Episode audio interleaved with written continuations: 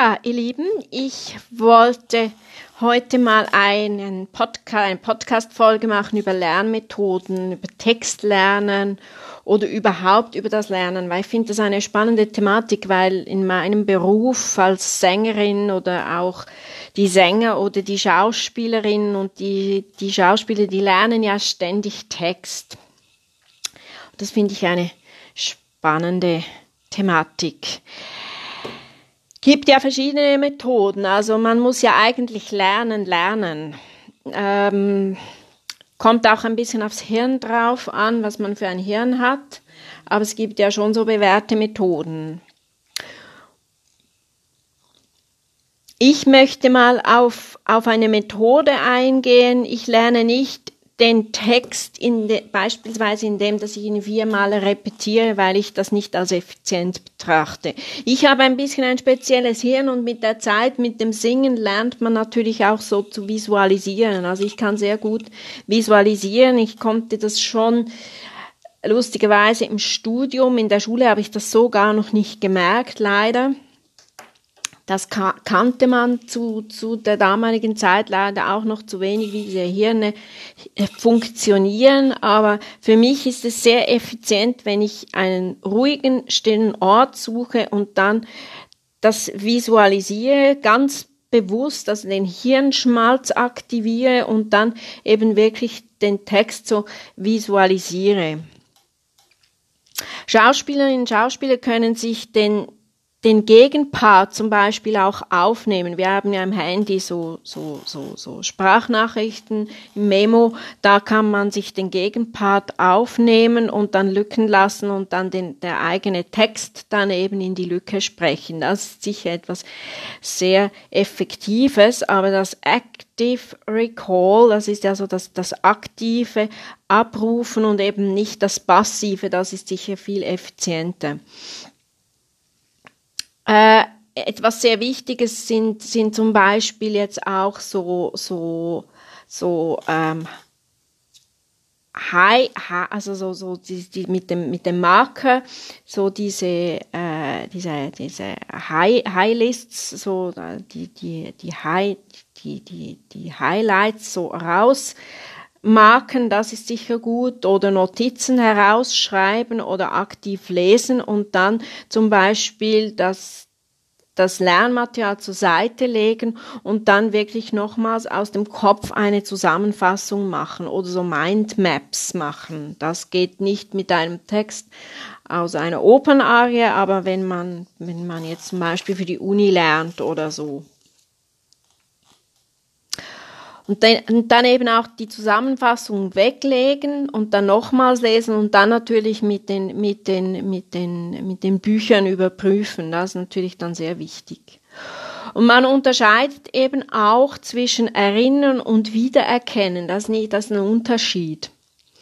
Wenn man die Materialien nicht mit hat, hat man ein, ein, so für, für, muss man sich ähm, äh, muss man muss man die Verknüpfungspunkte äh, eben wirklich auch wissen. Also da muss man eben dann wirklich auch sich erinnern und nicht einfach wiedererkennen, weil weil ähm, weil man hat ja die Materialien eigentlich im, in der Prüfung dann nicht mit. Eben wie schon sagte, ich kann das dann so wie ein Bild abrufen. Das kommt aber aus, aus dem Singen, das Visualisieren, weil das Singen hilft sehr äh, eben auch für diesen Hirnschmalz. Erinnern, was ist Erinnern und Wiedererkennen? Also Erinnern tut man sich ohne Hinweis oder oder eine Erkennung bei einem Text. Das ist eben das, das aktive Gedächtnis.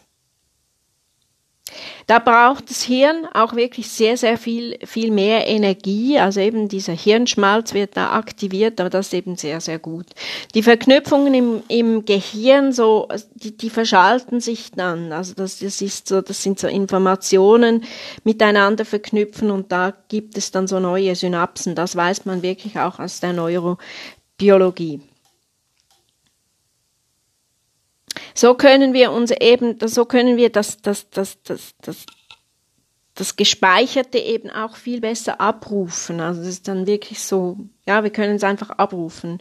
Wenn man etwas liest, kann man sich das auch so plakativ vorstellen. Das kommt aber aufs Gehirn drauf an. Das können Menschen, die eben ein visuelles Gedächtnis haben oder die, die eben sehr viel singen und mit Visualisieren da sehr gearbeitet haben und dann, wenn noch das das äh, visuelle Gedächtnis dazukommt, dann ist es sicher sehr optimal.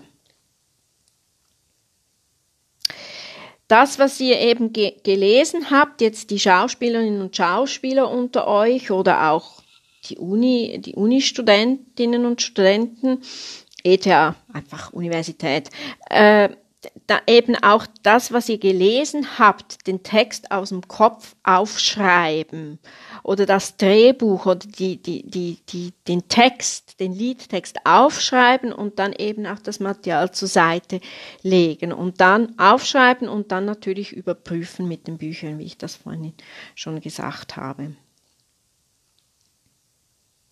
Karteikarten kann man auch, man kann zum Beispiel der, der Einsatz äh, aufschreiben vorne und dann eben der, der Text hinten aufschreiben. Das sind so auch sehr gute Methoden. Oder eben auch,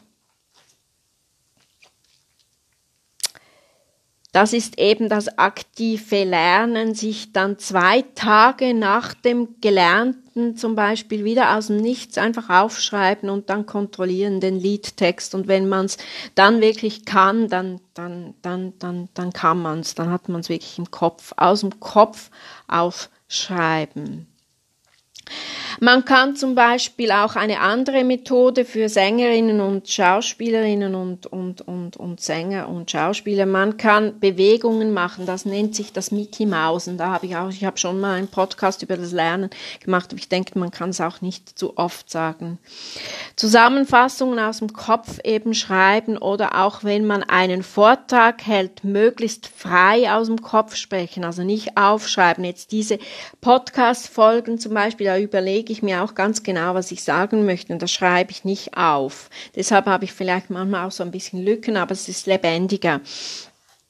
Einfach aus dem Kopf frei sprechen, vielleicht sogar auch die Stichwörter weglassen. Und dann könnt ihr einfach die Folie als Ergänzung, als Infoergänzung dann einfach noch haben oder ein Flipchart oder so.